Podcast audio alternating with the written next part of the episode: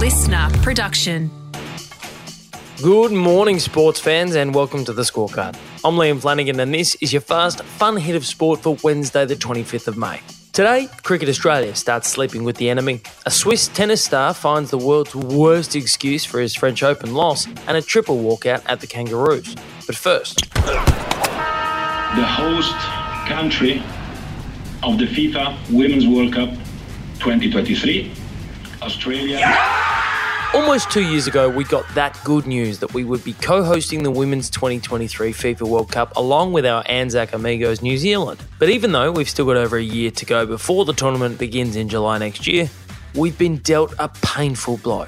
Oh no, what happened? Matildas defender Ellie Carpenter is officially in a race with the clock to be fit and firing to take her usual spot at right back in the national team for next year's World Cup after suffering a torn ACL 13 minutes into Lyon's 3 1 win over Barcelona in the Champions League final. And there's the full time whistle. Lyon have won the Champions League. Not even the knee injury could stop Ellie from celebrating, though, and enjoying the win with her teammates as she hobbled onto the field with her knee in a brace before being carried onto the podium by teammate Damaris Egurrola. Piggyback right. Carpenter will undergo surgery today to repair the knee, and then the race against time begins to be ready to suit up as the Matildas look to capitalise on Australia's golden generation of female footballing talent. Shane Warne's list of achievements in the game of cricket is long and distinguished, but there is one thing missing a test century. Goes for it. There's a man out there who's getting under it. And he's got it. And Shane Warne tragically finishes on 99. Warney was famously dismissed on 99, attempting a quote, filthy slog against New Zealand at the WACA in 2001. So close yet so far for what surely would have been one of the most celebrated innings by not only the batsman himself, but the whole Aussie dressing room.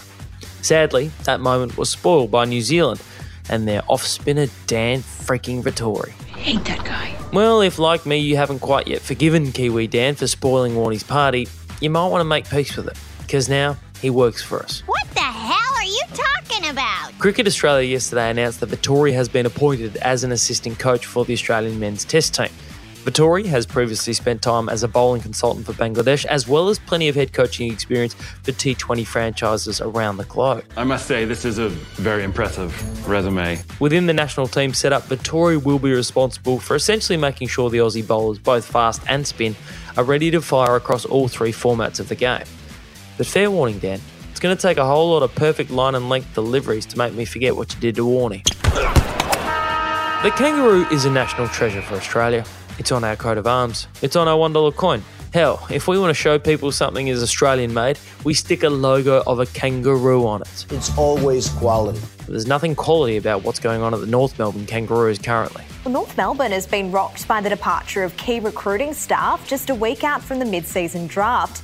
National Recruiting Manager Mark Finnegan and Head of Player Personnel Glenn Luff have both resigned.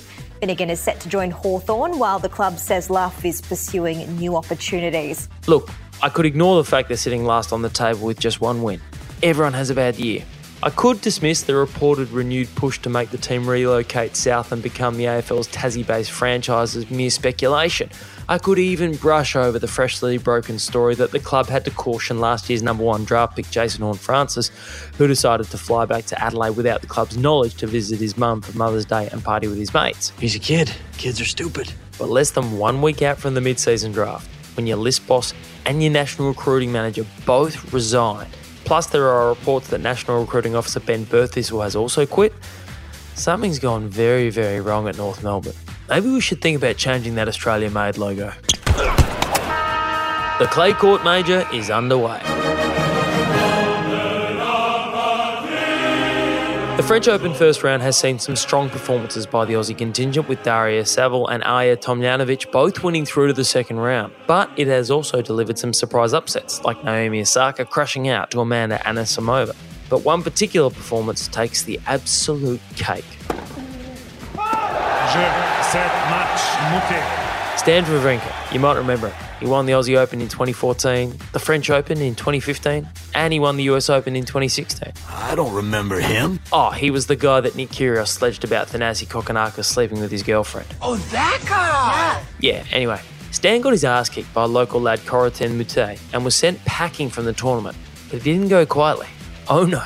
In fact, he made quite a racket, if you pardon the pun, about the water of all things. So, is that normal in a Grand Slam? Is that really- normal? Do you think it's normal? So you call someone, it's been three changeover, I ask you some water. That's not f***ing freezing because because it's not good. And it's and uh, you are in French Open and you cannot get normal water. You think it's normal? Yep, the French, famous for their cuisine, can't get water right. It was too cold for Stan. It's freezing. But good news, Stan. You don't have to worry about the water being too cold anymore. You're lost, you're out. So bugger off to London and go play Wimbledon where they can't get the temperature of beer right.